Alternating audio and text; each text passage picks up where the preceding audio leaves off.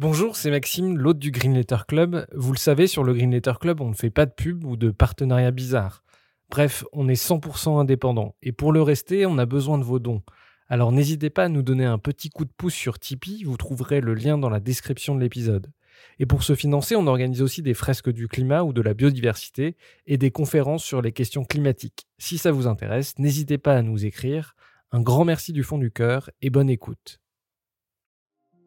Bienvenue dans le Green Letter Club, la chaîne qui décortique les grands sujets écologiques. On profite de cet été pour se reposer et prendre un peu de recul. On en profite aussi pour vous faire découvrir des podcasts que l'on adore. Aujourd'hui, on vous présente Sismic, le podcast de Julien Devorex. Depuis plus de 4 ans, Julien mène une longue enquête pour essayer de démêler les fils d'un monde devenu extrêmement complexe. À son micro, on a le plaisir d'entendre des experts de géopolitique, des spécialistes de neurosciences ou des intellectuels de haut niveau comme Noam Chomsky ou Dennis Meadows. On vous encourage vraiment à aller écouter Sismic, c'est un podcast qui prend le temps d'aller au fond des sujets. Pour vous donner un petit avant-goût, on a décidé de diffuser l'interview passionnante avec Eva Sadoun, cette entrepreneuse qui essaye de bousculer le monde de la finance pour le reconnecter avec l'économie réelle et financer des projets à impact. Bon été et bonne écoute.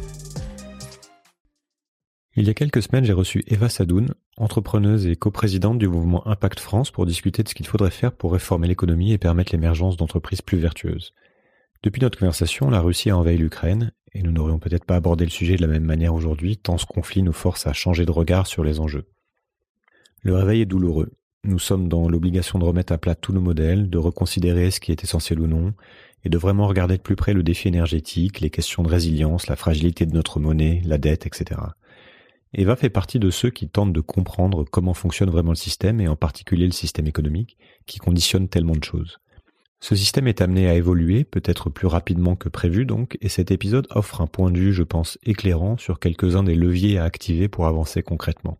Dans une période complexe, je reste convaincu qu'on a besoin d'ouvrir les perspectives, même si elles n'apportent évidemment jamais toutes les réponses. Bonne écoute. Je ne sais pas si vous êtes au courant, mais le monde, il vous attend pas. Le monde, il bouge. Et il bouge vite. Bienvenue sur Sismic. Rien de tout ça n'est réel. Qu'est-ce que le réel? Quelle est ta définition du réel? Chaque génération, sans doute, se croit vouée à refaire le monde. Notre savoir nous a fait devenir cyniques. Nous sommes inhumains à force d'intelligence. L'humanité est menacée dans ses fondamentaux. Tu dois trouver dans tes rêves l'avenir pour lequel tu as envie de te battre. Bonjour Eva. Bonjour. Merci de, de m'accorder euh, de m'accorder cette heure pour discuter euh, bah, de plein de choses. On va parler de ton dernier livre, on va parler de, de ce que tu fais, du milieu de l'impact, euh, du milieu de la transition plus largement, etc., etc. Est-ce que tu peux te présenter brièvement pour commencer et euh, me dire un peu ce que tu as fait, ce que tu fais, et me parler aussi des lunettes que tu portes pour regarder le monde? Une question difficile, mais voilà, c'est toujours intéressant de voir comment on y répond. Merci, euh, merci pour l'invitation. Donc, euh, Eva Sadoun, je suis entrepreneur à l'origine, davantage, même si j'ai fait aussi pas mal d'études de, de philosophie. J'ai choisi l'entrepreneuriat parce que pour moi, c'était un espace de liberté euh, et de création, permettant d'essayer d'imaginer une micro-société et voir si les lunettes que je porte euh, avaient une retranscription physique. Et puis, euh, je pense que la pensée sans l'action, notamment aujourd'hui vu les enjeux, euh, peut rester problématique. Euh, donc, je suis entrepreneur. J'ai monté deux sociétés, une qui s'appelle Lita.co, qui permet de dynamiser les investissements des citoyens vers des entreprises à impact écologique et social positif, euh, du logement social, aux énergies renouvelables, à la technologie au service du bien commun. Et on accompagne aussi la transition en fait des filières, c'est-à-dire la filière textile, comment relocaliser une partie de la production, la filière agricole, comment mieux développer ces modèles-là, euh, et également des entreprises qui ne sont pas nécessairement en fait impact, mais qui ont besoin de se décarboner, qui ont besoin de changer leur modèle, et qui font appel à nous aussi pour euh, pour lever des fonds. On permet de lever des obligations vertes, euh, des actions. Enfin voilà, on reviendra peut-être sur le jargon Oui. technique plus tard. Euh, et j'ai une autre boîte qui s'appelle Rift, et là qui s'adresse à l'ensemble de l'investissement. On permet à des aux particuliers justement de mettre des lunettes et de décrypter en fait la transition euh, et l'impact en fait pardon écologique et social des produits d'épargne au sens large, donc des comptes courants, assurance vie, comptes euh, épargne retraite, etc. Euh, le but étant de pouvoir comprendre réellement l'empreinte sur l'environnement de l'épargne, d'avoir aussi une visibilité sur la transparence des produits financiers qui sont aujourd'hui extrêmement opaques et qui freinent les velléités aussi de changement de cette allocation de l'épargne à une période où en fait on a besoin d'investissement dans la transition et le but est d'aller chercher cet investissement aussi dans les 5 000 milliards d'épargne aujourd'hui euh, en France. Et puis à côté de ça, je suis aussi activiste et représentant d'un mouvement syndical, d'une nouvelle organisation patronale qui s'appelle le Mouvement Impact France, qui réunit 7500 dirigeants qui se préoccupent justement de l'impact de l'entreprise sur l'environnement et qui ont un modèle qui répond à ces problématiques-là. Euh, et le but étant aussi de renouveler la négociation pour qu'aujourd'hui le la prise de position et la prise de décision puisse être faite en intégrant des entrepreneurs qui ont une vision moins caricaturale que et conservatrice euh, que les entrepreneurs d'hier, donc de devenir un nouveau partenaire social, une alternative sociale et écologique au Medef. Voilà, c'est à peu près tout. Et puis j'ai sorti un livre aussi pour essayer de, de poser euh, poser cette pensée pratique et théorique. Ok, bon, ça fait quelques petites casquettes euh, sympas. Euh, tu dois être bien bien occupé. Euh, et puis on va parler de justement aussi de, de ta pensée euh, et puis de, de, tes actions, de voir comment tu mets ça en, en pratique, notamment dans le, en travaillant avec le dans le monde économique et dans le monde de l'entreprise. Euh, on va commencer par par poser justement le, de continuer de creuser sur le par rapport à ce que tu au regard que tu portes sur les choses, qui est le point de départ en fait de, de, de tes actions, j'imagine. Donc dans Sismic, j'ai parlé à beaucoup de, de femmes et d'hommes qui ont réfléchi aux grands enjeux actuels, et il en sort une espèce de, de consensus, forcément biaisé puisque euh, euh c'est moi qui choisis les invités, mais sur l'idée qu'on ne change pas de modèle. Si on ne change pas de modèle, en fait, on va tôt ou tard prendre un mur. Et le modèle, le système, comme on l'appelle, c'est large. Ça englobe l'économie, ça englobe nos systèmes de production, ça englobe nos institutions, la culture, la technologie, etc. Je voudrais d'abord savoir par quel bout tu regardes les choses. Quelle est ta lecture de système? Quelles sont les, selon toi, les grandes structures, les dynamiques qui pèsent le plus sur les mouvements du monde? Alors, la raison pour laquelle j'ai choisi l'économie, c'était pas forcément par passion, c'était parce que pour moi, c'était le moyen de comprendre le mieux aujourd'hui le système qu'on avait monté, euh, notamment avec euh, le regard financier, parce que la finance a, je trouve, euh, s'est substituée à la colonisation et à la prédation en fait qu'on qu'on faisait d'une différente manière à une autre époque. Euh, la finance prend ce rôle maintenant effectivement prédateur et organise en fait d'une certaine manière les systèmes économiques qui sont derrière très liés euh, aux individus. Et mon travail, en fait, c'est de faire le lien justement entre ces systèmes, essayer de les décortiquer, de les rendre compréhensibles et de comprendre ce qui dysfonctionne pour apporter des vraies réponses, notamment aux, aux, enjeux. Parce que quand on a un système si fort qui est en place et que de l'autre côté, on fait face à des problèmes euh, sociaux, euh, climatiques, écologiques, on doit être capable de, de comprendre et décortiquer ce système. Sans ça, on est incapable de, de, de trouver des solutions parce que le système, en fait, continue à, à ce système est prédateur en fait et continue euh, à, à, détruire une partie de son environnement. C'est pour ça que mon travail il est vraiment sur les 75% en fait de la structure économique et politique euh, qui crée euh, réellement des impacts. Je trouve que quand on surresponsabilise euh, l'individu, on est d'une certaine manière assez hypocrite parce que l'individu fonctionne dans ce système-là malheureusement. Donc mon regard c'est de comprendre pourquoi est-ce que les dynamiques économiques qui ont été mises en place à une époque pour répondre à des problèmes de paix quoi en fait pour remplacer la guerre d'une certaine manière pour trouver un avantage de collaborer plutôt que de se taper dessus. Pourquoi est-ce qu'aujourd'hui ce système économique dysfonctionne? Et euh, je date moi notamment tout le travail que je fais à la fin des Trente Glorieuses, donc à la fin des années 80, où on se rend compte que euh, finalement ce système productiviste euh, et capitaliste euh, finalement arrive à sa perte et ne dégage plus la croissance et n'est plus connecté euh, justement au bien-être et à l'amélioration euh, de la société. Parce qu'on pouvait faire ces rapports, euh, on parle de la loi d'Okun, de ce rapport entre la croissance et le bien-être, etc. Avant effectivement la fin des années 80, mais depuis les années 80, ce lien ne se fait plus dans des grandes démocraties comme l'Allemagne ou les États-Unis, dans lequel on vend justement ce modèle libéral comme étant capable d'harmoniser la société, on se rend compte en fait que quand il y a une période de forte croissance, derrière il y a une progression, notamment du niveau de pauvreté. Donc ça montre bien que ce système n'est pas capable en fait d'apporter du bien-être et est en train de nous faire décroître en termes de niveau de vie et de capacité de nous émanciper. Et qu'est-ce qui s'est passé en fait à la fin des années 80 C'est que plutôt de se dire en fait le système ne propose plus de la croissance, il faut trouver de nouveaux leviers Euh, on avait inventé des leviers euh, à la fin de la troisième guerre mondiale, notamment pendant la conférence de Bretton Woods, etc. Des leviers économiques nous permettant de retrouver de la prospérité. Et là, on se rend compte à la fin des années 80 que ces leviers économiques comme le PIB, etc. Euh, ne sont plus salvateurs et n'apportent plus cette prospérité-là. Et plutôt que de se dire on va essayer d'inventer un nouveau système, on se dit on va essayer de reproduire les mêmes la même dynamique de croissance, mais virtuellement. C'est là que la finance prend une très grosse place et que du coup cette période marque la période du début de la financiarisation de notre économie. en fait notre économie, on ne l'évalue plus sur son réel impact, donc c'est-à-dire sa, capacité à créer des emplois, à trouver des innovations, etc. Mais on l'évalue sur sa performance financière. On crée toute une succession de mécanismes financiers qui entretiennent ce système. Et c'est ces mécanismes financiers qui aujourd'hui doivent être repensés, un peu déconstruits pour être capables d'aborder les, les grandes transformations de l'époque. Ok, c'est dense encore une fois, c'est hyper clair. Et tu sors un, bah, ton livre s'appelle euh, donc une économie à nous. Euh, donc on comprend aussi euh, pourquoi tu, enfin le fait que tu mets l'économie au centre de, de, de, ta vision des choses et au centre des, des enjeux. Tu viens de répondre à la question pourquoi c'était euh, pourquoi c'était important, euh, pourquoi c'est un sujet important pour toi. Euh, mais dans ce livre, donc tu proposes et je te cite de redonner aux citoyens des clés de compréhension de notre économie en identifiant les verrous au développement d'un système plus juste et durable. Donc c'est un livre qui permet de, c'est un livre court, hein, mais qui permet de comprendre simplement quels sont ces, ces verrous. Donc je voudrais qu'on parle de ça, qu'on regarde un petit peu ce que tu ce que tu racontes et ce qu'il faudrait bouger, ce qu'il faudrait faire euh, sauter, pour le coup, puisqu'on parle de verrou, pour avoir une chance de changer les choses. Tu, euh, il y a quatre parties, il y a quatre verrous qui, euh, qui, que tu identifies en particulier. Évidemment, il y en a plein d'autres, mais on va pas pouvoir parler de tout. Il y a l'indicateur PIB, l'actionnariat financier, les institutions et les lois, et une, une, culture, pour résumer, une culture de, de, compétition et de domination que tu essaies de déconstruire en t'appuyant notamment sur l'écoféminisme. Je propose qu'on commence par cette dernière, euh, cette dernière partie, ce dernier verrou, parce que c'est un thème dont j'ai quasiment pas parlé euh, dans le podcast. Donc c'est un, un de mes, euh, de mes angles, un de mes grands angles morts dont, dont j'ai conscience.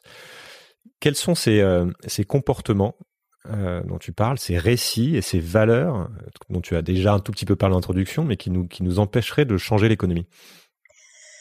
En fait, la raison pour laquelle j'ai traité ce verrou-là, c'est que je trouve qu'il y a un manquement dans la théorie de la transformation économique, hein, que tous les grands économistes de l'époque du, changement, de, de Gaël Giraud à Éloi Laurent, Jean-Marc Jancovici, c'est pas un économiste à proprement parler, en tout cas, il, apporte des vraies solutions économiques. Je trouve que ce sont parfois des pensées qui sont pas suffisamment globales et qui trouvent des réponses réellement au système dans lequel euh, on devrait vivre, notamment face au déclassement qu'on va vivre si on ne décarbone pas notre économie.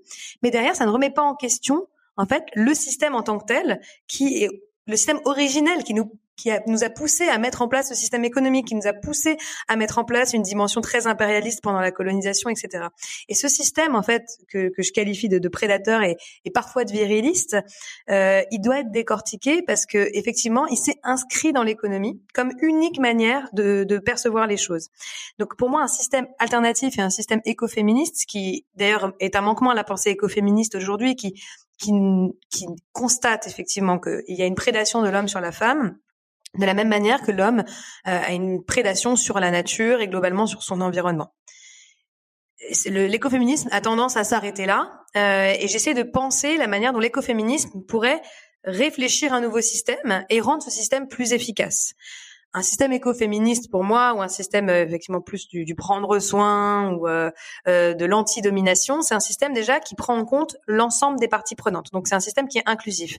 Et on voit notamment dans les dans les démocraties progressistes dont on parle beaucoup comme la Nouvelle-Zélande ou la Finlande dans lesquelles on a des leaders femmes, elles essayent d'appliquer ces systèmes de coopération à grande échelle et on se rend compte qu'en termes de résultats, il y a beaucoup plus de satisfaction notamment du citoyen, une croyance beaucoup plus forte en la démocratie une capacité de changement modèle aussi qui est beaucoup plus facile parce qu'on met en place cette coopération, donc personne ne se sent lésé, dominé, et il y a une intégration en fait des problématiques d'un point de vue multidimensionnel. C'est-à-dire qu'on ne regarde pas un mono-indicateur. Je trouve que cette vision en fait de l'économie euh, très centrée sur un mono-indicateur nous permettant de tout comparer, tout algorithmer, etc., est ce qui nous a mené à notre perte. Donc si on reproduit ces mêmes schémas, notamment sur la question du carbone, on va oublier tout plein de choses on va oublier la, la progression euh, de notre milieu intellectuel, culturel, social, on va oublier la biodiversité, on, va oublier toutes ces choses qui, comme le climat, à un moment, si on les prend pas en compte dès maintenant, se retourneront contre nous. Et le climat n'est pas le, le, seul facteur de de, de euh, d'opposition. Euh, enfin, c'est pas c'est pas le, la seule chose qui va qui va se retourner contre nous. Je pense que la biodiversité peut se retourner contre nous et les crises sociales aussi perpétuelles nous empêchent de progresser. Donc, il faut adresser tous ces problèmes-là. C'est la première chose qui qualifierait pour moi effectivement un, leadership ou en tout cas un nouveau modèle, euh, une nouvelle manière de faire. La deuxième chose, c'est une culture qui n'est plus neutre. Ça veut dire une culture qui part du principe qu'on doit prendre soin en fait de son environnement, qu'on a une responsabilité euh, globale, qu'on ne se définit plus en petits individus opérant, euh, travaillant dans une société. Et on se rend compte, moi, même que dans la théorie libérale, ces choses-là avaient été apparues, mais ont été très vite effacées. Je prends l'exemple dans le premier chapitre notamment d'Adam Smith, qui est un peu un homme au féminin pour moi, qu'on a voulu euh, viriliser à mort et mettre de côté son sa féminité. Hein. Et quand je parle de l'homme et de la femme ou de la féminité ou de la masculinité, j'en parle dans sa théorie, dans sa construction sociale. Et Adam Smith, en fait, très rapidement après avoir écrit La richesse des nations, euh, a écrit la théorie des sentiments moraux, dans lequel en fait il dément la théorie de la richesse des nations. Je rappelle, la richesse des nations, c'est euh, là où dont on tire le principe de la main invisible, d'ailleurs qui apparaît une seule fois, euh, qui partirait du principe qu'il faudrait développer une société dans laquelle les individus agiraient de manière égoïste et que c'est ça qui permettrait d'apporter le le, le bien-être collectif, qui nous mènerait vers l'intérêt général. Et en fait, il, cette théorie, il la dément quelques années après, quand il écrit la théorie des sentiments moraux, justement, dans lequel, pour lui, il érige l'empathie comme le levier d'harmonie de la société.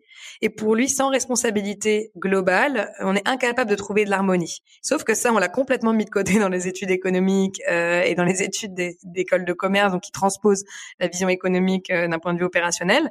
Et ce qui fait qu'on n'arrive pas à une harmonie dans la société, ce qui fait que l'entreprise n'est pas un corps, mais une structure très verticale, très dominante, etc., dans lequel on aliène aussi beaucoup euh, une, une partie de, de, du corps social et donc ça, c'est là effectivement la deuxième chose que, que je traite, c'est que pour moi, un leadership écoféministe, du prendre soin de la responsabilité pour autrui, est un moyen de retrouver de la prospérité et de l'équilibre euh, et de limiter aussi les, les crises, euh, parce qu'on aura prévu, en fait, on aura anticipé, euh, on aura anticipé ces crises-là. Euh, et après, effectivement, je, je je parle pas que de la théorie écoféministe dans cette partie-là, je parle aussi de la théorie un peu enfin, anticolonialiste, décolonialiste, euh, parce que notamment, je trouve qu'il y a des choses très intéressantes aussi dans tout le travail qu'a pu faire un, philosophe comme un politologue comme Achille Mbembe, où en fait la domination, il n'y a pas que les femmes qui l'ont subie, il y a aussi une domination euh, nord-sud qui est euh, qui est systémique, hein, qui qui qui, s'analyse depuis déjà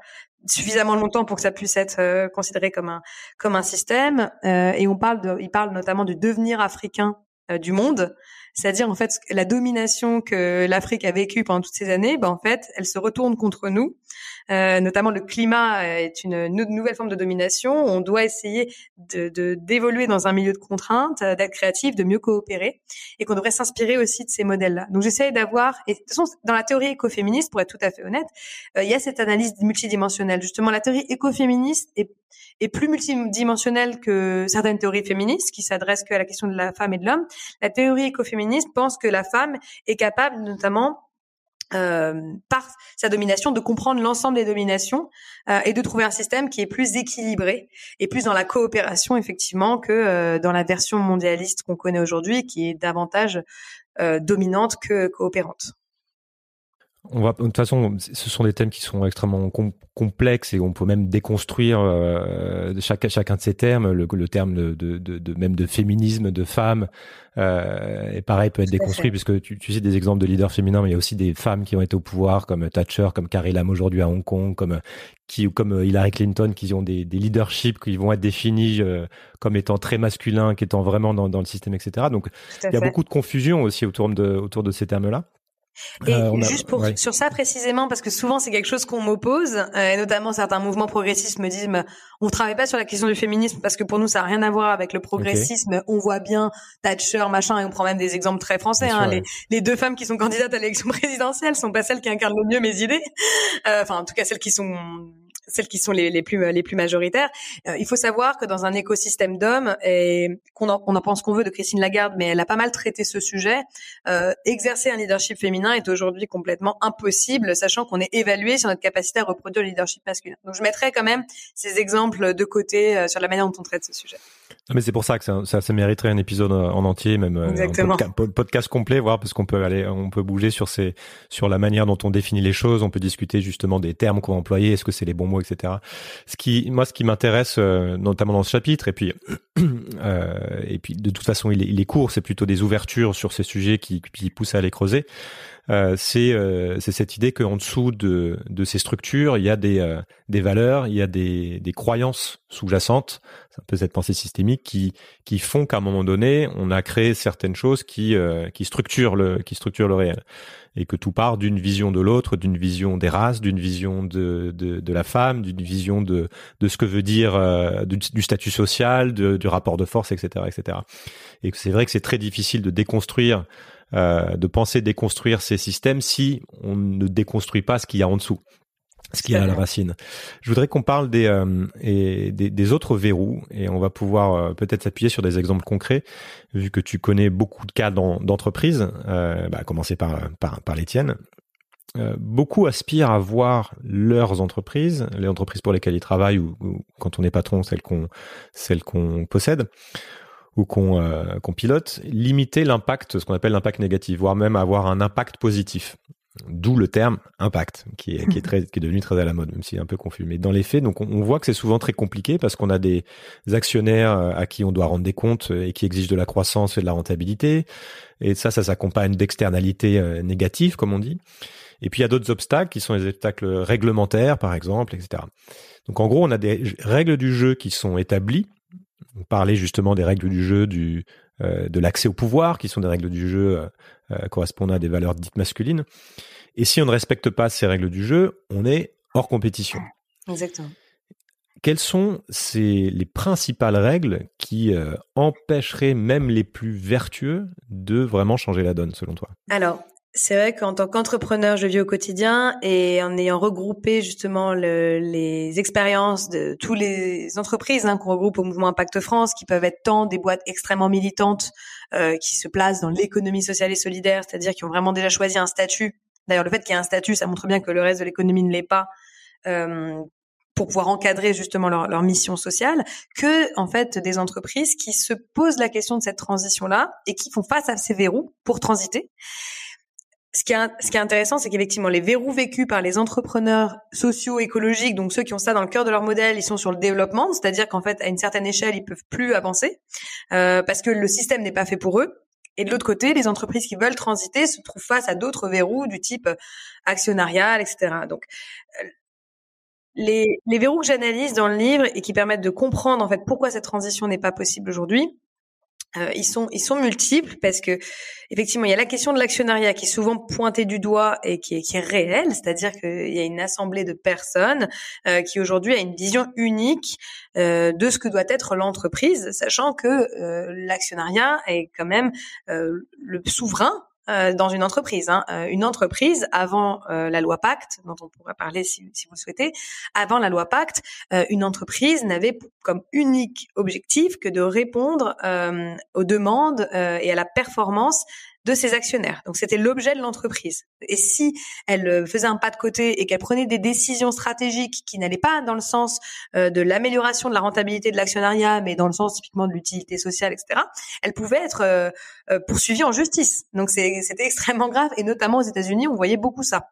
Euh, beaucoup plus qu'en France. Euh, il y avait moins de procès, euh, mais en tout cas aux États-Unis, on voyait beaucoup ça. Donc effectivement, il y a différents round tables, donc tours de table qui se sont organisés aux États-Unis et en France pour se dire ok comment on fait déjà pour débloquer ce premier verrou juridique, hein, qui est que l'entreprise doit avoir un autre objectif que que répondre aux besoins de l'actionnariat. Donc ils ont mis en place ces entreprises à mission, mais tout ça effectivement ça ça a ses limites parce qu'au final l'actionnaire n'a pas changé, même si on peut faire, il est toujours habitué à ce que euh, à ce que la performance soit soit son, son premier objectif. Euh, Pourquoi? Parce que euh, l'actionnaire, déjà, qui c'est Et c'est ça que j'essaie aussi d'adresser dans, dans, le livre. Qui sont les actionnaires? Les actionnaires, ils, proviennent de, de plein de, d'endroits de, différents. Ça peut être des actionnaires familiaux, donc on, on, verra des dynamiques un peu différentes dans les entreprises familiales, dans lesquelles effectivement il y a une forme d'hérédité, de tradition économique qui est compliquée à adresser. Et je parle notamment de l'étude succession dans le livre qui montre effectivement comment le capital se transmet. Et là, en fait, on a des. Et je sais pas si vous avez vu même la, la série Succession. Euh, elle est assez parlante euh, parce qu'en fait, on a une culture économique qui est très forte, euh, très masculine, très dans très très basée sur sur la performance et sur une organisation de l'entreprise qui est assez assez verticale, etc. Et c'est compliqué d'en sortir. Donc déjà de débloquer ces verrous-là, d'inclure en fait l'ensemble des parties prenantes, des salariés dans la stratégie. Tout ça, c'est pas très valorisé. D'ailleurs, c'est même considéré comme de l'ingérence hein, aux États-Unis. On peut même et parfois en France, il peut même avoir des procès euh, si on, on partage euh, trop le pouvoir. Et après, le problème, il vient effectivement euh, de l'actionnariat boursier. Donc, les entreprises familiales disent euh, la bourse est le cancer de l'entreprise. Et justement, ça freine les velléités de transformation. C'est vrai dans un sens parce que quand une entreprise va en bourse, elle perd 40% de sa capacité d'innovation, donc c'est assez vrai. Mais en même temps, les entreprises familiales ont aussi du mal à bouger, mais ça, c'est plus une question qui est culturelle, euh, plus que financière. Alors que euh, la plupart des entreprises étant cotées en bourse, là, elles répondent à un autre dogme qui fait que l'ensemble des informations qu'elles vont transmettre à l'extérieur va avoir un impact sur la valorisation de ces entreprises-là. Donc, transmettre une information sur ah, je vais réduire ma marge, on l'a vu avec euh, avec dans le cas de Danone, hein, euh, où effectivement on peut trouver plein d'autres raisons, mais derrière au final la marge a un peu baissé parce qu'effectivement il y a eu beaucoup d'investissements qui ont été faits pour que l'entreprise devienne une entreprise à mission, puisse repenser sa chaîne de valeur pour être plus soutenable, etc. Euh, ce qui s'est passé, c'est qu'à la seconde même où la marge un peu baissé, était un peu en dessous de, de des concurrents qui eux ont des pratiques pas du tout vertueuses, les actionnaires sont venus, euh, euh se sont organisés pour euh, derrière trouver un responsable qui était euh, du coup le dirigeant. Et c'est ce qui est, ce qui est intéressant, c'est de se dire, bah c'est pas tant le comportement des actionnaires parce que ça on peut toujours euh, trouver d'autres réponses, c'est de voir en fait comment le cours de bourse évolue selon des informations qui ne sont pas les bonnes. Donc c'est pour ça qu'il y a un autre discours et un autre récit à créer sur le fait notamment, bah, comme vous le disiez au début, que si on ne prend pas en compte ces enjeux-là, on va déclasser nos entreprises et que c'est vertueux sur le long terme. il faut que la bourse évolue euh, de manière positive quand ce type d'informations sont transmises. Mais pour ça, il faut éduquer aussi les actionnaires particuliers et les actionnaires euh, financiers institutionnels. C'est pour ça que le livre, pour moi, il était hyper important pour être capable d'éduquer à ces choses-là et montrer en fait que cette entreprise-là, c'est l'entreprise qui est la plus résiliente, qui est la moins euh, euh, réactive justement euh, aux crises, etc. Donc il y a effectivement cette partie qui est l'actionnariat et puis il y a une autre partie qui est le droit. Parce que l'actionnaire, on peut aussi le comprendre d'une certaine manière. Euh, si euh, ça entache en fait le modèle d'une entreprise, si ça met en péril le modèle économique d'une entreprise, pourquoi est-ce qu'il ferait aussi une décision euh, supra-vertueuse, surtout dans une période comme celle du, du, Covid où on a peu de visibilité, on a un peu peur aussi du devenir de nos entreprises, etc. Et en fait, il peut prendre cette décision si le modèle économique change. Et il y a un, un sujet qu'on oublie souvent quand on parle de l'amélioration du modèle économique, c'est le droit. En fait, aujourd'hui, l'entreprise, euh, vit dans un système dans lequel il y a une prime c'est-à-dire elle est organisée euh, d'un point de vue légal pour prendre des décisions qui ne sont pas vertueuses pour le climat ou pour euh, ou pour la société. C'est-à-dire qu'elle paye cher quand elle fait des trucs sociaux, mais ça veut dire qu'elle paye encore plus cher que ce que ça devrait. C'est-à-dire qu'elle est même plus taxée quand elle fait des trucs sociaux et écologiques. On pourra venir sur sur les dispositifs, mais c'est pas forcément important. Mais en tout cas, il y a des trucs très concrets. Euh, à dire. Par exemple, si vous voulez partager la valeur avec vos salariés, vous payez 30% euh, de taxes, euh, alors que euh, quand vous voulez partager votre valeur avec un fonds d'investissement, vous payez zéro. Donc ça, c'est, ça prouve bien que on nous pousse pas nécessairement à, avoir des comportements sociaux, mais surtout on ne paye pas pour certaines ressources comme le carbone, comme la biodiversité, etc. Alors donc du coup, il y aurait peut-être l'idée de se dire bah, comment on peut faire pour que ce soit plus euh, positif pour euh, d'un point de vue business pour une entreprise justement de prendre des bonnes décisions. Et dans ce cas-là, la fiscalité et euh, la politique et le droit doivent jouer son rôle. C'est-à-dire que toute la fiscalité de l'entreprise, très concrètement, par exemple, quand une entreprise produit un bien, elle paye un impôt de production sur ce bien. Aujourd'hui, on est en train d'essayer de réduire ces impôts de production sans les conditionner, en fait, typiquement à des enjeux de relocalisation ou de production faiblement émettrice, etc on pourrait se dire que euh, du coup cet impôt de production pourrait varier en fonction de du coup des pratiques plus ou moins vertueuses de l'entreprise. On pourrait se dire aussi la TVA qui est un outil très fort d'orientation de la consommation. Pourquoi la TVA est aussi élevée et même plus élevée sur les produits qui sont les plus respectueux? Si on jouait avec cette TVA, on pourrait pousser du coup le consommateur aller vers euh, je sais pas plutôt que d'aller acheter des t-shirts euh, Shane euh, qui qui voilà on connaît le système d'exploitation euh, qu'il y a derrière à consommer euh, Loom, euh, qui est une boîte euh, de textile responsable, ou 1083. Ça, la fiscalité peut le faire. Donc, on voit bien qu'il y a un choix politique. Et derrière, si la fiscalité et euh, l'investissement, etc., étaient conditionnés à ces enjeux de responsabilité, à ces enjeux d'empreinte carbone, à ces enjeux de protection du corps social, d'amélioration du niveau de vie des salariés, et ben derrière, même pour les actionnaires, ce serait même plus intéressant d'investir dans une entreprise qui intègre ces enjeux plutôt qu'une autre. Donc c'est pour ça qu'il faut regarder effectivement ce, sujet à deux niveaux, au niveau de l'actionnariat, mais aussi au niveau des, des, politiques publiques pour comprendre les principaux leviers. Ouais, c'est hyper intéressant de pareil de déconstruire tout ça parce qu'on se rend compte que euh, tant qu'on n'agit pas sur euh, sur le au bon niveau, en fait, on peut euh, on peut pédaler dans le vide et s'épuiser puisqu'on va on va être bloqué par des législations, bloqué par des bah, par ces fameuses règles du jeu dont on parle. Je me dis que c'est pour ça aussi que tu que tu que tu portes une casquette maintenant euh, quasiment politique en fait. Euh, enfin en tout cas qui te permet d'avoir des discussions au niveau où on va pouvoir influencer ces règles du jeu et faire bouger faire bouger les normes, faire bouger les règles comptables, faire bouger la loi, etc. Je voudrais qu'on parle euh, de ça en autour et en commençant peut-être par par aborder le concept d'impact.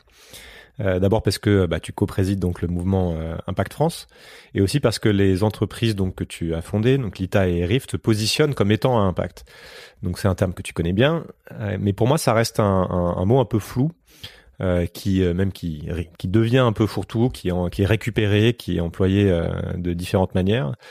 donc je voudrais commencer par un peu de sémantique. Comment est-ce que toi tu définis l'impact? Comment tu le vois mal défini par ailleurs et qu'est-ce que ça qu'est-ce que ça recouvre? Tout à fait. Alors l'impact pour exister, euh, il faut que derrière il y ait les bons indicateurs. Déjà ça c'est la première chose. Donc définir l'impact sur quoi, l'impact de quoi? Donc il y a une forme de dogmatisme que du coup les entreprises, enfin le milieu néolibéral n'a pas l'air de comprendre quand ils utilisent ce mot impact, c'est qu'on est obligé de fixer euh, ce qui pour nous vaut mieux que euh, autre chose. Donc de dire que le partage de la valeur est une valeur importante, euh, que euh, les émissions euh, doivent être réduites et qu'on doit atteindre un scénario 1,5 degré, que la prédation de la biodiversité c'est quelque chose qui est pas bien. Enfin, voilà, il faut être capable de définir ces valeurs-là pour ensuite les lier euh, au sujet d'impact. Mais après, ce n'est pas tout. Euh, il faut aussi se dire que euh, quand on fait de l'impact, ça veut dire qu'il y a de l'additionnalité. Et ça s'oppose du coup au principe de la concurrence d'hier, où en fait c'était le bien le mieux positionné sur le marché qui allait gagner. Pour nous, une entreprise d'impact ne peut pas se substituer à une autre une entreprise d'impact se crée parce qu'elle apporte en fait une, une additionnalité en matière d'impact sur la société. C'est-à-dire que si moi j'avais monté Rift mais qu'il y avait déjà un autre Rift qui fonctionnait bien et que j'étais juste dans une logique de prédation de ce petit Rift avec moi mon gros Rift, euh, comme on peut le voir dans la tech, euh, et ben en fait j'aurais pas d'impact. Je pourrais pas dire que je suis une entreprise d'impact. Et c'est aussi très important d'un point de vue de l'investissement, parce que c'est utilisé, c'est le secteur financier qui a tendance à, à à créer, institutionnaliser ce type de, de mots. Hein, on voit que le vert, en fait, on en parle maintenant parce qu'on le définit au niveau financier, etc. Dans le secteur financier, c'est très important pour pouvoir faire la part des choses entre quelque chose qui est pas vertueux et quelque chose et un produit financier qui l'est on a vu beaucoup euh, ces derniers temps euh, l'investissement socialement responsable émerger comme étant euh, l'unique investissement. Maintenant, on voit que les, les encours sont énormes. Mais il faut se poser la question de qu'est-ce qu'il y a derrière cet investissement-là. Et l'impact est un moyen de qualifier un bon investissement responsable d'un mauvais. Donc dans le milieu de l'investissement, on a à boire et à manger. Euh, on peut avoir de l'investissement socialement responsable dans lequel vous faites des exclusions sectorielles, mais derrière, ça ne veut pas forcément dire que vous allez avec votre investissement avoir de l'impact parce que ça va se substituer à un autre investisseur. Donc là, est-ce qu'on peut vraiment dire que c'est l'investissement à impact? Pour moi, non. Euh, l'investissement à impact, c'est un investissement, encore une fois, qui a de l'additionnalité. C'est-à-dire où vous investissez dans quelque chose dans lequel personne ne veut investir et vous créez de l'impact positif, ou par votre investissement, cette chose-là dans laquelle vous allez investir va changer. Donc c'est pour ça que notamment, euh, je considère que l'engagement actionnarial, c'est-à-dire le fait d'investir euh, en transformant l'entreprise, a plus d'impact que l'investissement qui exclut à petite échelle. Parce que par exemple, quand euh, une banque va décider d'exclure un secteur, une banque systémique française, ça va avoir un énorme impact. Et quand un petit fonds va décider d'exclure, ça va avoir un impact zéro parce que ça va substituer un autre fonds tout de suite. Donc en fait, c'est pas si simple que ce que les gens voudraient malheureusement. Mais en tout cas, nous, on a choisi avec le mouvement Impact France de définir l'entreprise à impact. Et c'est vraiment comme ça qu'on l'a défini. Donc sur l'additionnalité de son action, euh, sur le fait que son objet social euh, soit aligné avec des enjeux de, de, des enjeux sociaux ou écologiques majeurs. Donc on prend la grille des objectifs du développement durable, qui est pas forcément la très, une très bonne grille euh, qu'on a encore un peu plus segmentée, mais euh, ça nous permet au moins de se dire, bah, est-ce que cette entreprise contribue à la lutte contre la pauvreté, à la lutte contre le réchauffement climatique, etc. Dans son objet social, c'est-à-dire que toute son activité est liée à ça. C'est pas une micro partie de son activité, c'est toute son activité. Et ensuite, est-ce qu'elle maîtrise ses externalités, donc qui est le terme qu'on utilisait tout à l'heure, euh, sur l'ensemble de la chaîne de valeur donc à quatre niveaux. on a même défini un impact score qui permet d'évaluer du coup l'impact de l'entreprise sur ces quatre niveaux. L'impact social, donc l'organisation interne, le respect des salariés, l'inclusion, etc. L'impact écologique, donc l'ensemble des externalités sur l'environnement, sur l'ensemble de la chaîne de valeur, climat, biodiversité, fournisseurs, etc. Euh, le partage de la valeur, c'est-à-dire comment la richesse est partagée dans l'entreprise, au niveau salarial, au niveau du partage de, des bénéfices, des dividendes, etc. Et le dernier pilier qui est le partage du pouvoir. Donc, est-ce que l'entreprise euh, diffuse suffisamment bien l'information, euh, partage suffisamment de pouvoir de, de, décision euh, avec ses salariés, etc. Parce qu'on sait que la coopération, ça amène à du temps long. En tout cas, c'est c'est ce, qu'on pense, euh, et également le partage du pouvoir avec ses fournisseurs, c'est-à-dire d'être capable d'avoir euh, une organisation qui ne presse pas aussi les fournisseurs, ce qui nous amène souvent à euh, des, des, systèmes également extrêmement prédateurs, comme dans le secteur textile, quand justement le fournisseur n'est pas considéré comme une réelle partie prenante de l'entreprise, mais est considéré plutôt comme un voilà, comme quelque chose qu'on on regarde pas ce qui se passe derrière. Donc c'est comme ça qu'on a décidé de, définir l'impact aujourd'hui. Je voudrais qu'on reste un petit peu là-dessus parce qu'il y a beaucoup de choses qui se passent dans, euh, dans ce monde de l'entreprise, surtout depuis que euh, l'écologie euh, et l'idée donc de, de faire des choses moins négatives, voire positives, ou avoir de l'impact est, est, quelque chose qui est très à la mode et qui devient inévitable, y compris pour, pour les multinationales.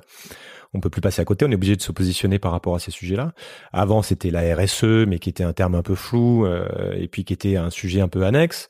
Donc maintenant, on voit ce mouvement de verdissement de, de l'économie euh, toutes les toutes les entreprises se positionnent par rapport aussi aux, aux enjeux de, de, société.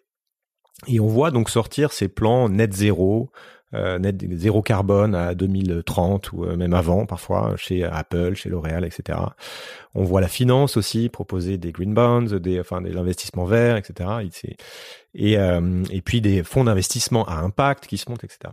Donc tu en as un petit peu parlé, mais je voudrais qu'on euh, qu'on déconstruise un petit peu tout ça parce que c'est euh, en même temps on peut avoir une lecture assez positive puisque on se dit comme ça quand on y regarde de loin que ça y est ça bouge tout le monde a compris tout le monde veut être vertueux euh, et puis à chaque fois qu'on regarde ça de plus près on se dit mais en fait rien ne change puisque les fondamentaux sont toujours là c'est-à-dire que la manière dont on va euh, les fondamentaux qui font le, le système tel qu'il est aujourd'hui, la manière dont on va faire la comptabilité ne change pas, la manière dont euh, euh, un cabinet de, enfin pardon, un, comité de direction fonctionne, l'actionnariat fonctionne ne change pas.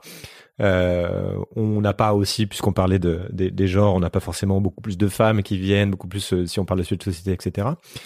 Est-ce que c'est pas un, grand cirque en fait? Et comment est-ce qu'on fait vraiment la, différence? Comment toi tu fais la différence entre l'impact bullshit et cette réelle volonté de bouger les lignes? Et est-ce que c'est faisable en fait? Par exemple, est-ce que un, un, grand groupe qui est pris dans ces structures-là peut vraiment euh, avoir changé sa manière de faire et avoir un impact positif? Toi, quelle est ton expérience là-dessus?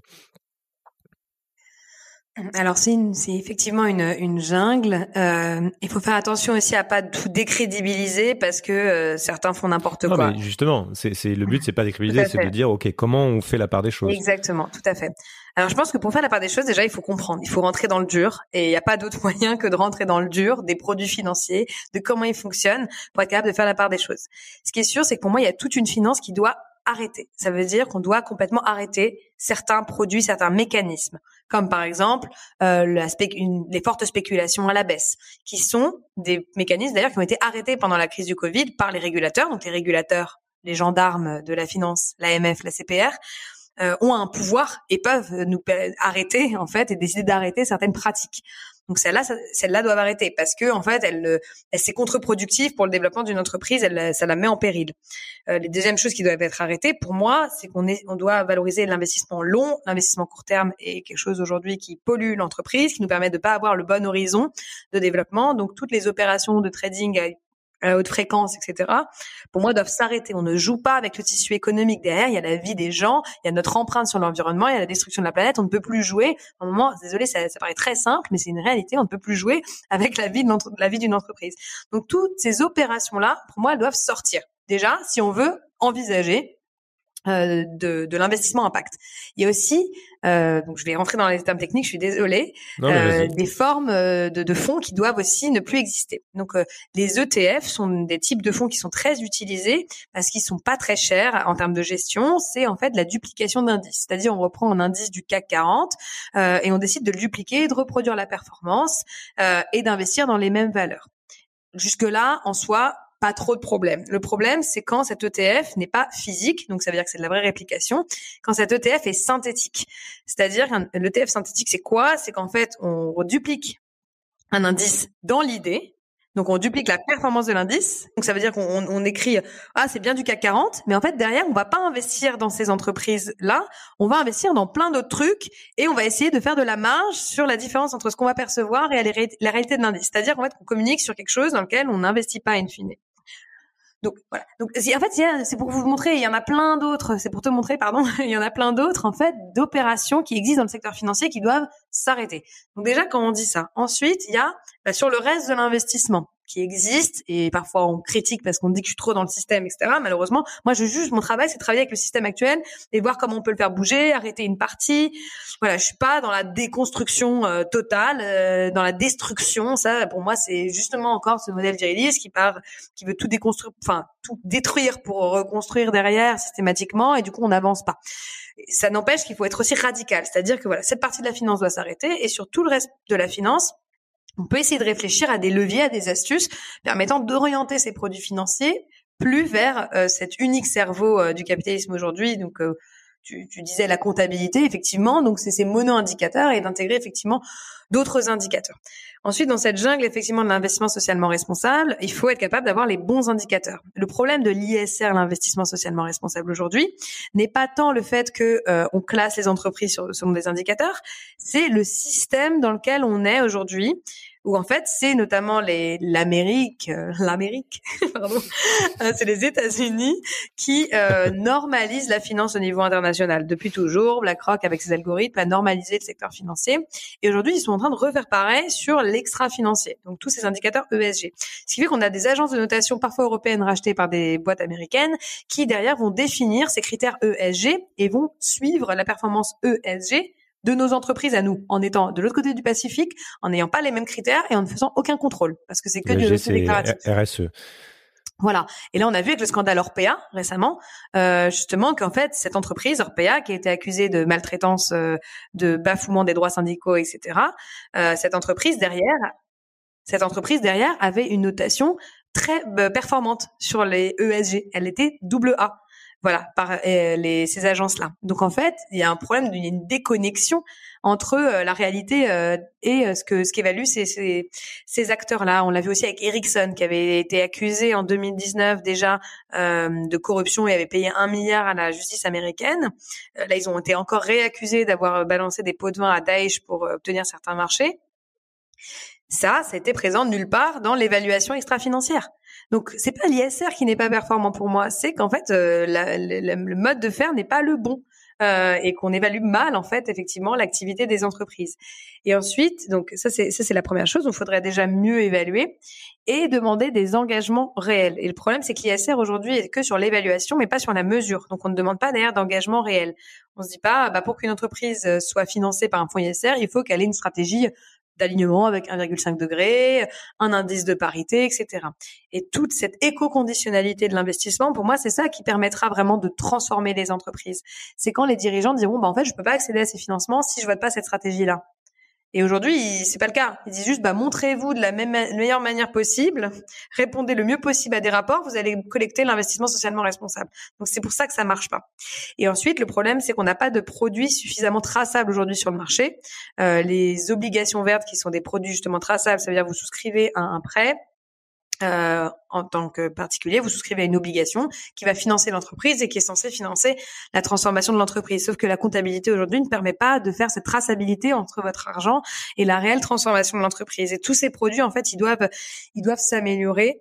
Euh, voilà. Après, la réponse que la question qu'on me pose souvent, c'est avec ou sans la bourse. Est-ce qu'il faut juste tout arrêter ou euh, ou, euh, ou est-ce qu'il faut travailler avec le avec ce qui se passe sur place Moi personnellement, je suis anti-capitalisme financier. Dans ça, c'est mes valeurs que je porte. C'est-à-dire si j'avais le choix, euh, effectivement, je créerais un nouveau circuit d'investissement, etc. Mais effectivement, aujourd'hui, il faut essayer de d'orienter ces, ces, ces marchés-là rapidement, en fait, euh, pour euh, ne pas ne pas euh, faire des, des, choix qui sont euh, derrière irrécupérables. La critique effectivement que tu dois souvent recevoir, c'est euh, est-ce que tu, en, restant dans le système, finalement, ça sert à quelque chose Ça continue d'alimenter les machines. Ce qu'il faut, c'est se mettre à côté. Euh, c'est un grand débat dans, dans, chez tous ceux qui travaillent sur ces questions-là, de savoir est-ce que est-ce que je reste à l'intérieur de mon entreprise pour essayer de la changer de l'intérieur? Est-ce que je est-ce que je change complètement J'essaie de créer quelque chose à côté?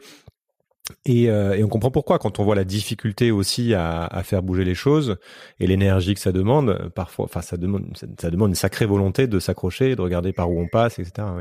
Tout à fait. Pour moi, mes, mes entreprises sont anti-système, c'est-à-dire qu'elles fonctionnent à côté du système. Jusqu'à la création de l'ITA, il n'y avait pas de moyen pour les particuliers de d'investir directement dans des entreprises euh, locales, euh, impact positif, mmh. etc. Euh, Rift, c'est pareil. Euh, ça fonctionne complètement dehors du système. On crowdsource euh, de l'information extra-financière sur les entreprises. on met à disposition de l'information qui est censée être privée justement sur l'impact écologique, etc.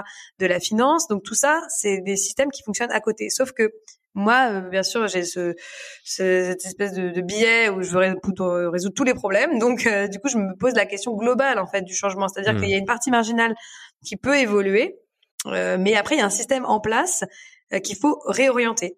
Donc voilà, donc il y a une partie de mon activité qui est dédiée à proposer des solutions complètement alternatives, complètement en dehors du système, qui fait que demain, s'il y a une partie du marché financier qui s'effondre, ça va pas entacher mon activité elle fonctionne en dehors du système. Mais il y a aussi une partie qu'il faut adresser, et c'est pour ça qu'en ce moment on se pose même la question, euh, ce qu'on va probablement faire, hein, d'aller sur notamment des produits d'assurance vie, etc. Parce que on doit permettre aux gens de réorienter l'ensemble de, de, leur épargne, n'est pas qu'un micro bout. Et je trouve ça facile de rester dans sa petite niche et de dire qu'on est hyper vertueux. Euh, il faut aller, il faut aller s'adresser euh, au gros système et essayer de le faire bouger un maximum, tout en restant hyper radical sur sur les valeurs. Et on verra où ça nous amène. L'autre question que je me pose souvent en écoutant euh, toutes les personnes à qui je parle, c'est euh, comment en fait on fait ça? C'est-à-dire qu'il y a beaucoup de bonnes idées, il y a beaucoup de, de, de lectures de, euh, pertinentes et diagnostiques, tout le monde n'est pas d'accord là-dessus, mais euh, puisqu'il y a des gens déjà pour qui euh, tout va bien et il n'y a, pas de sujet. Mais euh, on se frotte quand on se frotte au réel et quand on se frotte à, à la difficulté, à ces verrous dont tu parles, on, moi, ce que je constate, c'est qu'il n'y a pas vraiment de plan clair sur. Il y a des idées, il y, a, plein de choses qu'il faudrait mettre en place. Il y a beaucoup de si, mais euh, est-ce que c'est politique? Est-ce que c'est euh, justement euh, renverser, enfin remplacer le Medef euh, par par d'autres choses? Est-ce que c'est qu'est-ce qu'on peut faire au niveau local? Qu'est-ce qu'on peut faire au niveau global? Et tu vois, par exemple, une question que je me pose, c'est est-ce que dans une économie mondialisée ouverte, euh, comment est-ce qu'on fait pour protéger l'entreprise vertueuse face à, celles qui ne le sont pas et donc s'impose moins de contraintes, on a un peu abordé est-ce qu'il y a des questions Est-ce que on peut être ouvert et en même temps réformer en profondeur? Ou alors est-ce qu'on a besoin de créer des cadres, de protéger, euh, etc. Je pense qu'on peut protéger et être resté ouvert. Euh, en tout cas, c'est vraiment le, le modèle que, moi je propose. Euh, imaginons-nous une forme d'utopie globale, mais qu'au niveau européen, parce qu'on ne pourrait pas avoir d'empreinte, disons, ou d'impact sur les marchés externes. Pour moi, ce serait typiquement une Europe qui fermerait les frontières d'un point de vue euh, de la production, euh, notamment sur les produits de plus haute consommation, parce que je pense que la dépendance euh, aussi ne nous permet pas d'avoir des relations saines d'un point de vue international. Ensuite, pour tout ce qui sort de, du, de ce Donc, qui est primaire, réindustrialisation, tu veux dire, en gros. On, notamment on... sur la sur ce qui est primaire, effectivement. Donc euh, l'agriculture, bah, manger, habiter, Euh, enfin voilà, le basique quoi, s'habiller, etc. Pour moi, effectivement, il y a il y a une partie de l'industrie qui devrait être en local, mais sur lesquelles d'ailleurs on pourrait avoir notamment sur, sur certaines matières premières, hein, euh, toujours des relations d'ailleurs beaucoup plus de coopération avec les pays euh, les pays voisins ou ou autres euh, donc ça, c'est effectivement la, la, la partie euh, bien primaire. Ensuite, il faut continuer à développer effectivement des, des, relations au niveau international, mais il faut être capable, notamment comme la Chine l'a fait à un moment, d'avoir des acteurs qui sont suffisamment résilients à cette compétitivité internationale. Et pour, pour avoir des acteurs qui sont suffisamment résilients, il faut effectivement prioriser les acteurs euh, sur les marchés publics. Ensuite, parce que souvent on me rétorque derrière, mais quid notamment des pays du Sud à qui on a dit il fallait faire ça, il fallait faire des fleurs, il fallait faire euh, du chocolat, il fallait faire machin, et derrière maintenant on, ferme tout, euh, alors qu'on a structuré ces filières-là, d'ailleurs en forçant ces filières-là. Le sujet après est de se dire bah, derrière comment est-ce qu'on rembourse? C'est là qu'il y a un enjeu de dette climatique dont on a parlé beaucoup pendant les COP, où effectivement il y a un devoir de dette. C'est pas parce qu'on a fait quelque chose à une période qu'on peut pas derrière revenir dessus et ne pas être responsable pour nos actions d'hier. Donc il y a effectivement ce, devoir de dette climatique qui doit être euh, qui doit être rendu notamment aux pays du Sud pour les aider à faire leur transition euh, sans euh, les micromanager et sans imposer notre modèle. Donc ça, ça passe par donc sur le premier volet, hein, pas le volet de la dette climatique.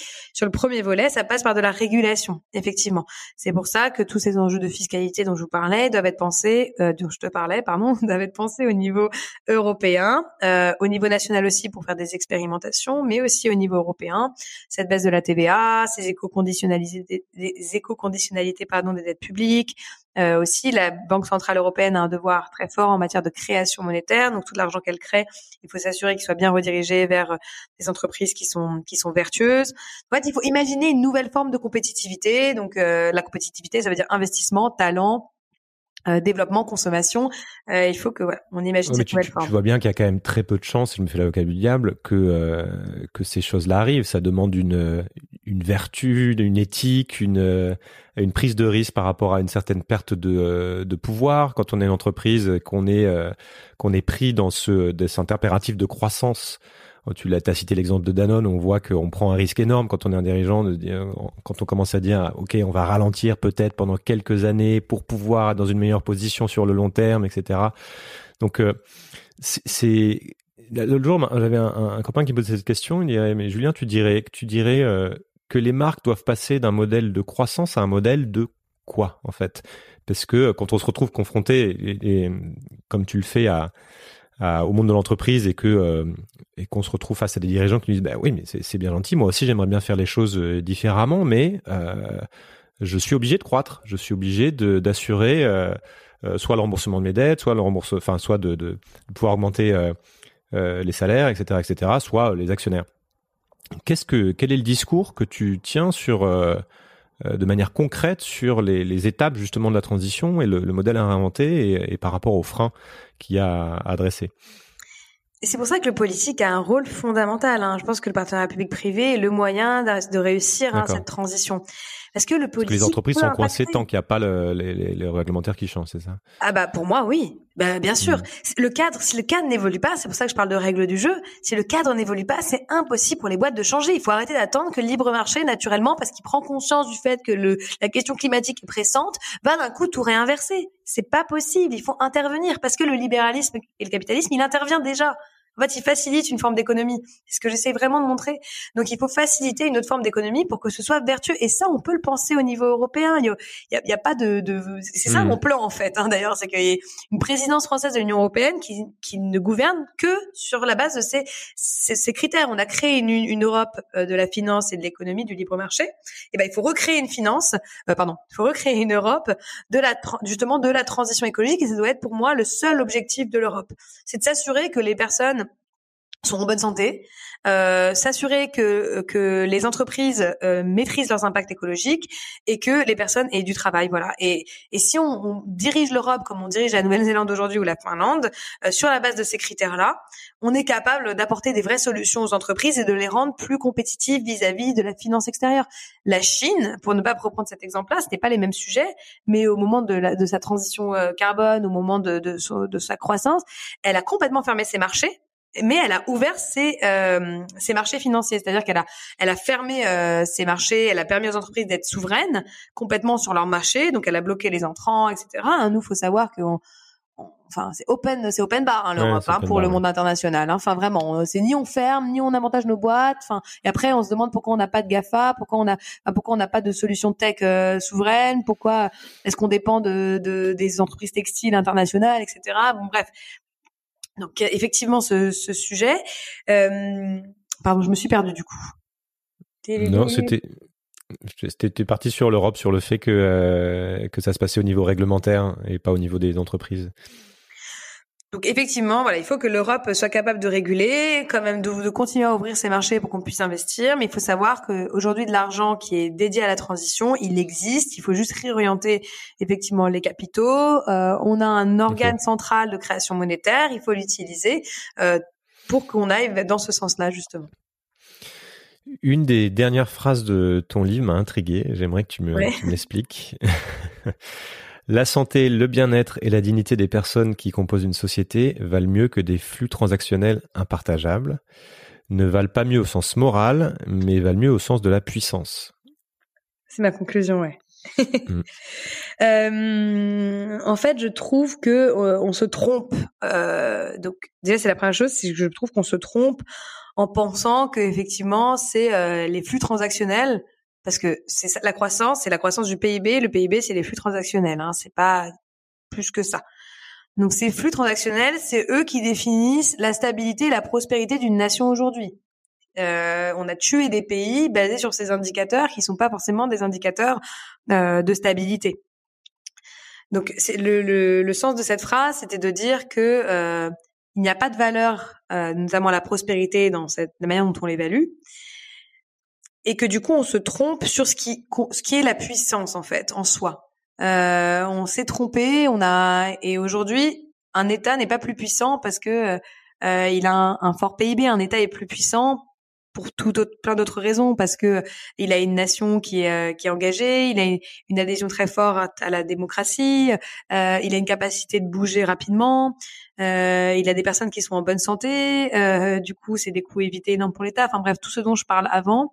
Et du coup mon, mon objectif dans cette phrase c'était de remettre, de substituer euh, l'idée de richesse financière érigée en dogme pour pour euh, passer à une notion de puissance. Et c'est surtout de dire qu'il faut sortir de la neutralité. En fait, j'en ai marre de devoir prouver systématiquement, et même d'ailleurs à, à, à, des économistes de mon secteur, hein, que euh, on a une solution algorithmique parfaite qui va montrer que euh, dans tous les cas, on va pas perdre en points de PIB, on va pas perdre en on peut faire un choix en fait d'une société en se disant que euh, la puissance d'une société et euh, les choix qu'on fait dans une société, ils sont basés sur l'équilibre, euh, l'équilibre, l'équilibre moral, l'équilibre financier, l'équilibre écologique de la société. Est-ce qu'on peut pas juste se dire que finalement on fait le choix de ce dogme-là en fait? Et c'est ça en fait qui me qui m'a poussé à écrire cette phrase d'une certaine manière. C'était un moment de dire, enfin vos contradictions, je les entends déjà euh, non, je ne suis pas capable de vous dire il faut exactement ce plan-là euh, pour arriver à ça. Et, je vous assure qu'on arrivera à ça.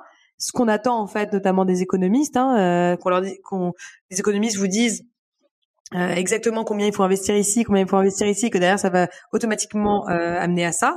Mais mon objectif de effectivement de cette fin de livre, c'est de dire moi je vous propose juste d'avoir des autres lunettes et vous verrez qu'en changeant vos lunettes, du coup, ça me permet de répondre enfin à la première question auquel j'ai pas répondu, mais qu'en changeant de lunettes, euh, on va naturellement arriver à ça. Et ça sert à rien de passer par une autre étape.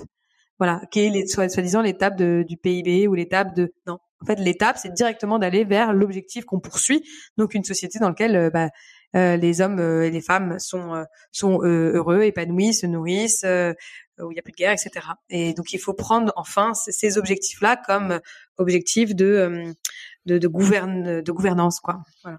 Et c'est ça que tu associes à l'idée de puissance et c'est effectivement, c'est ça que j'associe à l'idée de puissance pour moi. C'est en dirigeant sur ça, qui, en dirigeant sur ça, on est plus puissant, bah, naturellement. Et, et c'est ce qui se passe tout le temps. Euh, la domination ne mène pas à la puissance. En fait, la domination, elle, elle fonctionne parce que les gens ne se lèvent pas, euh, parce que euh, parce que le système continue à entretenir ça, euh, parce qu'on crie plus fort, mais mais il y a toujours des crises en fait à des systèmes de mmh. domination systématiquement. Ça s'est toujours passé comme ça. Pourquoi on n'essaie pas un autre un autre modèle justement d'une puissance qui qui naît de la société, qui émane de la société et, et qui est pas une puissance écrasante quoi? Est-ce que tu dirais que tu as des adversaires qui contre qui tu tu luttes en particulier? Bah, J'essaie de pas penser comme ça et c'est ce qui fait, euh, je, pense, la force de mon travail aussi. Est-ce que tu le, est-ce que tu vois ça comme une lutte? Est-ce que tu le vis comme une lutte? Oui, je vis ça comme une lutte.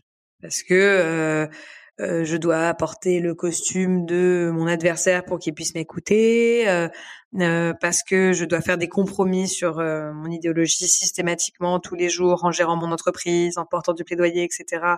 parce que c'est le moyen effectivement d'y arriver.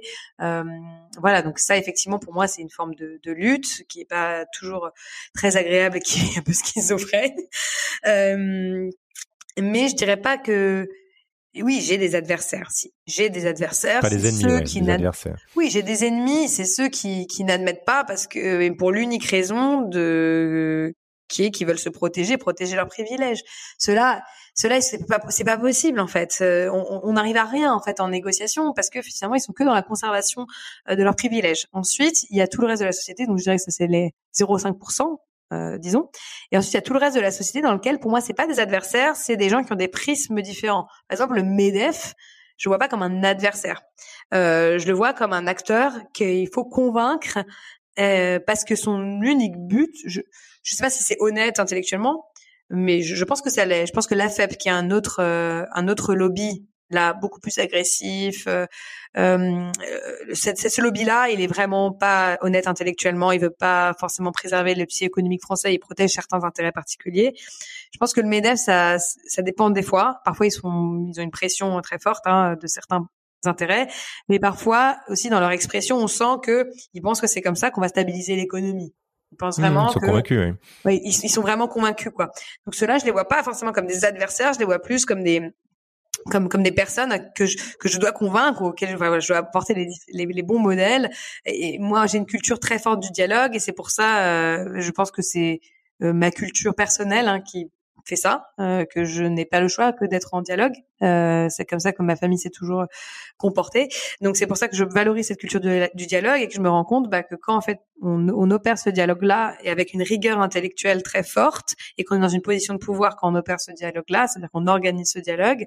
C'est pour ça que je pense qu'à un moment mon travail ce sera d'organiser ce dialogue euh, parce que je pense que c'est aussi une de mes compétences principales qui fait que parfois je peux mettre un gestionnaire d'actifs euh, financiers international et un militant euh, climat effondriste à côté et que je l'ai déjà fait et arriver à des points d'accord vraiment. Ou en tout cas à des méthodes de faire de balayer les idéologies balayer pour aller vers un destin commun. Je pense que c'est possible mais pour ça effectivement il faut que certaines structures qui polluent aujourd'hui la démocratie puissent être mis à part et sortir de la démocratie oui, parce que ça, ça, s'entend, tu peux naviguer entre différentes grilles de lecture et, euh, et, et te mettre à la place de l'autre. À chaque quand, quand je parle à des euh, à des activistes un peu comme toi, donc qui, qui sont dans une forme de, de lutte pour euh, pour faire advenir une certaine vision des choses, euh, je me pose toujours la question de l'épuisement. Euh, c'est-à-dire à quel moment en fait, qu'est-ce qui, quelle est le la chose qui, qui fait tenir, qui, euh, qui fait qu'on a ça au centre de sa vie et qu'on trouve l'énergie pour se lever le matin face à quelque chose de si énorme. Et est-ce que toi, parfois, tu sens ce risque de, euh, de burn-out, comme on dit, ou d'épuisement, ou cette fatigue, et comment tu la gères? Euh, je pense que j'étais plus en burn-out quand j'étais plus jeune parce que justement je trouvais pas ma place euh, et que je sentais je sentais que mon existence n'avait pas grand intérêt et euh, et je n'arrivais pas à me conforter dans une forme d'hédonisme euh, déconnecté du monde réel etc ça et ça ça me ça me déprimait très fortement. Je pense que j'étais très joyeuse et en même temps très dépressive quand j'étais jeune. Enfin c'était très étrange. Et aujourd'hui et j'ai trouvé la réponse dans la philosophie euh, dans la compréhension du monde avec l'économie. J'ai essayé d'essayer de comprendre ce qui se passait et je pense que aussi le, le fait que je comprenais pas les choses m'épuisait en fait quand je comprends pas les choses ça m'épuise puis quand on commence à comprendre en fait ça ça me tient en vie ça me stimule intellectuellement donc ça déjà le fait que chaque jour on comprend plus, de plus en plus qu'on arrive à convaincre de plus en plus de monde, enfin que qu'on opère ce, changement. En fait, c'est pour ça que moi je pense que l'homme, euh, la femme est, est social, quoi. Enfin, c'est c'est le fait de s'être connecté qui permet euh, de comprendre, enfin qui permet de d'avancer, de, de, survivre. Hein. Donc c'est cette compréhension. Euh, quand je burn out, c'est quand j'ai l'impression que j'ai un un mur. Là, je vais être très fatiguée, très épuisée d'un coup, euh, parce que je vois plus la suite, je vois plus ce qui reste à comprendre. J'ai l'impression d'être allée au bout et qu'en fait, finalement, euh, les cartes sont sur la table et que je peux rien faire pour changer les choses. Et quand je trouve un nouvel angle euh, dans mon activisme qui prend différentes formes, hein, c'est pour ça qu'il prend différentes formes mon activisme, c'est pour me régénérer en fait. Euh, et c'est là en fait que du coup j'arrive effectivement à, à avancer. Après c'est évident qu'il faut être prêt hein, si on se lance dans ce type d'activisme, surtout aussi multidimensionnel, c'est-à-dire à travers l'entrepreneuriat, la politique, l'écriture, etc. Euh, il faut, faut, faut se dire que, que ça va être, voilà, on va y dédier une partie de notre vie. Euh, et moi, comment je aussi, enfin, c'est aussi des réponses un peu basiques, mais c'est la vérité, c'est que j'ai un équilibre euh, personnel euh, très fort. Hein. Euh, quand je suis déséquilibrée personnellement, mm, bah ça, ça, ça, fonctionne moins. Donc, ouais, j'ai quelqu'un que j'aime, qui m'aime. je suis épanouie émotionnellement. je rigole beaucoup. On fait beaucoup de blagues. Tu dors bien je dors pas hyper bien. je fais énormément de sport, j'évacue. Enfin voilà. Après, il faut avoir aussi cette, cet équilibre. Et après, c'est pas. Je veux dire, on peut pas rester comme ça à ce niveau-là toute une vie. Euh, là, je pense que j'amasse un maximum de cartes et je pense que la jeunesse permet de faire ça, mais qu'à un moment, la deuxième étape d'une vie euh, de, l'engagement, c'est justement de prendre une forme de recul. D'ailleurs, je vante ce type de leadership, hein, euh, des leaderships dans lesquels la vie perso est, prend une part très importante. Je parlais notamment du Danemark hein, euh, dans le livre. Euh, partir après 18 heures, quand on est président en fait de certains pays, c'est considéré comme malsain. Euh, et, et, ça, c'est des choses que, que, je valorise très fort. Et je pense qu'il faut accumuler un maximum de choses quand, quand on est jeune et que en vrai l'effort euh, est, nécessaire. Jusqu'à un moment, on peut avoir une forme d'équilibre et de pragmatisme quand justement on est au pouvoir et on prend des décisions. Hmm. Euh, rappelle-moi ton âge déjà. 32 cette année. Voilà, encore, encore dans la catégorie jeune, ouais. J'espère, ouais. Euh... je sais pas, ça bouge, hein, ça fluctue beaucoup. Je viens d'avoir 40 ans, je me crois encore jeune parfois. Donc, euh... Puis après, après, je me fais mal à la cheville, au genou et j'arrête. euh, Est-ce que, euh, une question que je pose souvent, mais je, je vois que as, tu regardes beaucoup de sujets et que tu te mets dans la tête de beaucoup de gens, qu'est-ce que qu'est-ce qu'on ne voit pas venir donc un peu de prospective, si tu veux, sur les grands sujets importants, pas forcément ce dont on a parlé, mais qu'est-ce qu'on va pas venir et dont il faudrait qu'on parle beaucoup plus parce que ça va structurer nos vies?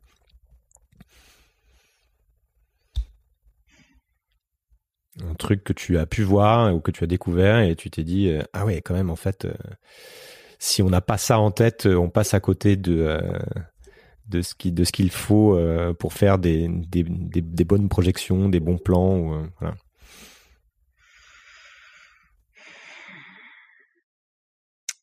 C'est compliqué euh, de m'écarter du propos parce que j'essaie d'y répondre, mais mmh, dans le propos, mais mmh.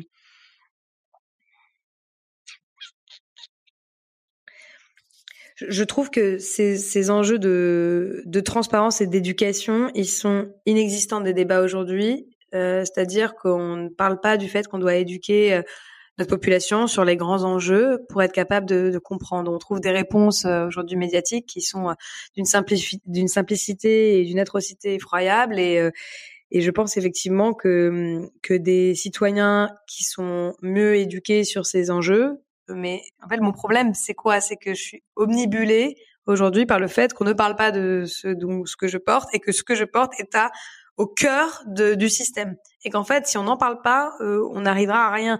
Donc j'ai un peu du mal à imaginer autre chose parce que je trouve qu'on parle beaucoup trop des autres choses et pas assez de ça.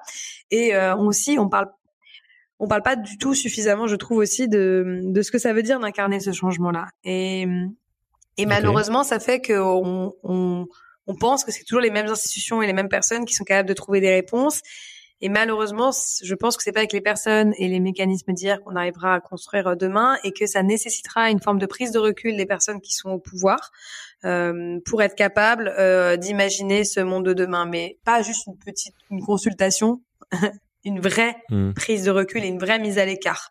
Euh, et j'en parlais. Euh, pardon pour cette phrase qui est insupportable, mais j'en parlais avec le pape euh, il y a six mois. comme ça au détour d'une converse. Ouais, voilà, ouais. On s'est croisés, on s'est dit bonjour. non, en fait, il nous a convoqué avec, il nous a convoqué avec trois quatre activistes. Alors moi, je suis pas du tout de confession euh, euh catholique, etc. Mais du coup, j'y suis allée euh, pour voir, et, et j'ai trouvé que ce qui avait d'intéressant euh, dans ce qu'il disait, c'était ça, c'était que en fait aujourd'hui, ni les personnes euh, les plus âgés ni les personnes les plus jeunes conscientes des préoccupations sont dans les lieux de pouvoir et qu'il y a cet establishment au milieu qui freine toute velléité de transformation et que lui, en ayant vu l'ensemble des dirigeants mondiaux, euh, ayant eu voilà des discussions très profondes sur ces sujets-là, avec euh, parce que quand il a écrit Laudato aussi, c'était vraiment pour proposer une nouvelle vision de l'économie, de la société, etc. Euh, il me dit que c'est aujourd'hui leur esprit n'est pas structuré pour être capable d'appréhender ces changements-là parce qu'il est ni suffisamment sage ni suffisamment euh, éveillé. Et c'est peut-être d'ailleurs une, euh, une des structures les plus fondamentales et les plus difficiles à bouger, qui est que euh, ce sont ceux qui arrivent au pouvoir et ceux qui pèsent le plus sur le réel sont pris dans certaines règles du jeu, ont certains types de comportements et que, que les gens plus vertueux, entre guillemets, qui sont moins obsédés par le pouvoir, ne sont pas en position de pouvoir.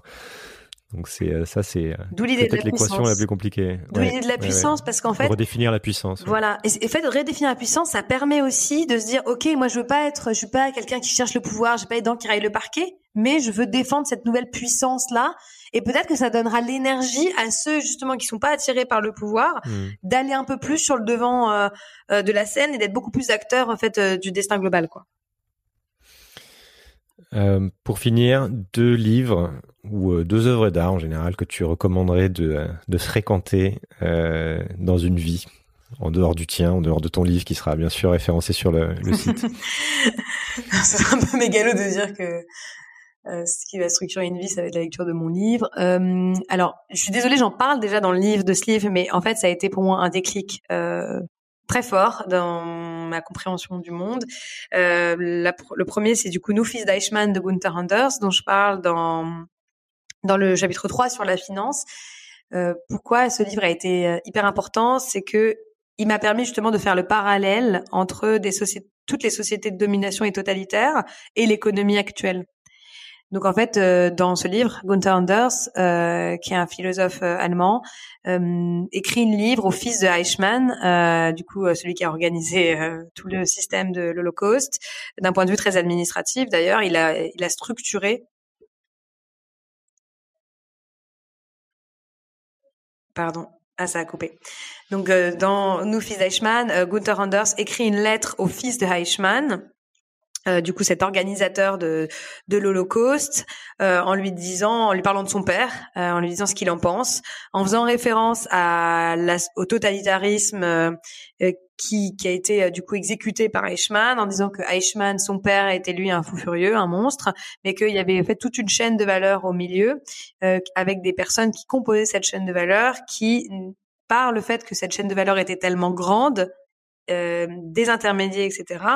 Euh, toutes ces personnes n'arrivaient pas à incarner finalement euh, l'impact de leurs actions et que c'était à partir d'une certaine échelle qu'on pouvait faire exister ce monstrueux et que ce monstrueux il existe il avait été organisé par son père de cette manière-là pour justement pouvoir maintenir ce monstrueux et le rendre immuable et il fait du coup dans le livre à la fin il y a une chute où il fait justement le parallèle entre ces chaînes de valeur euh, à une certaine époque et le, le système euh, nucléaire. Alors on a une autre époque dans laquelle l'énergie nucléaire n'est pas structurée de la même manière, avec euh, euh des, la conformité qui n'est pas la même, etc., avec un risque très très très fort. Euh, et du coup, il compare effectivement cette, cette, grande chaîne et il dit que tous ces gros systèmes ne peuvent exister qu'à cette échelle. Et je trouve que c'est extrêmement important déjà pour comprendre qu'on le sujet économique n'est pas un micro-sujet, que c'est le totalitarisme partout qui du coup peut faire peut détruire un système et faire exister ce monstrueux. Donc euh, c'est intéressant d'en analyser la forme. Euh, et c'est surtout extrêmement euh, touchant et, et, et, ça crée vraiment un changement. On peut le dire, cette chose-là, mais quand on lit avec ces mots à lui, euh, enfin, on comprend, on le ressent dans notre chair, etc. Donc ça, c'est le premier. Et euh, pour rester sur un, un sujet encore très joyeux, euh, mais euh, très enthousiasmant. Et vu que vous disiez, que tu disais au tout début que tu n'avais pas assez parlé euh, d'écoféminisme, et moi je dirais même plus, je pense qu'il faut aussi avoir un, une vision plus claire sur l'intersectionnalité qui est galvaudée, mmh. on, en, on la ridiculise partout dans les médias, etc. Mais pour la comprendre, cette intersectionnalité, je conseille toujours de ré je conseille toujours de lire euh, Femme, classe et race d'Angela Davis pour être capable de comprendre en fait ce que ça veut dire d'analyser euh, une problématique avec différents points de vue euh, pour être capable de trouver des, des solutions. Euh, donc elle va même creuser dans le dans le sujet féministe pour se dire bah il y a des différences et elle les explique et elle nous permet de les comprendre et c'est je pense que ça éveillerait aussi beaucoup de personnes qui sont un petit peu sceptiques vis-à-vis -vis de ces sujets-là. Merci, merci beaucoup Eva, merci pour ton temps. Merci à toi pour l'invitation Julien. Voilà, c'est terminé. J'espère que vous avez appris des choses et apprécié l'analyse d'Eva. Il y aura d'autres épisodes sur euh, la finance et l'économie car ces sujets sont clés pour comprendre ce qui nous arrive et ce qui nous attend. J'ai été beaucoup occupé ces derniers jours. J'ai essayé de, de comprendre en quoi ce que nous vivons est un, est un événement majeur, peut-être plus structurant que la crise du Covid et les prochains épisodes devraient, je l'espère, nous aider à y voir plus clair sur ce qui se joue en ce moment. En attendant, je vous invite à rejoindre la communauté Discord de Sismic pour parler de tout ce qui se passe avec moi et d'autres auditeurs. Le lien est dans les notes de, l'épisode et sur sismic.fr. Et je vous invite aussi à écouter les épisodes de Mathieu Ozano, Caroline Galacteros et Nate Hagens, déjà disponibles, qui abordent des sujets d'énergie et de géopolitique. Merci et à bientôt. changer le monde. Quelle drôle d'idée. Il est très bien comme ça, le monde, pourquoi changer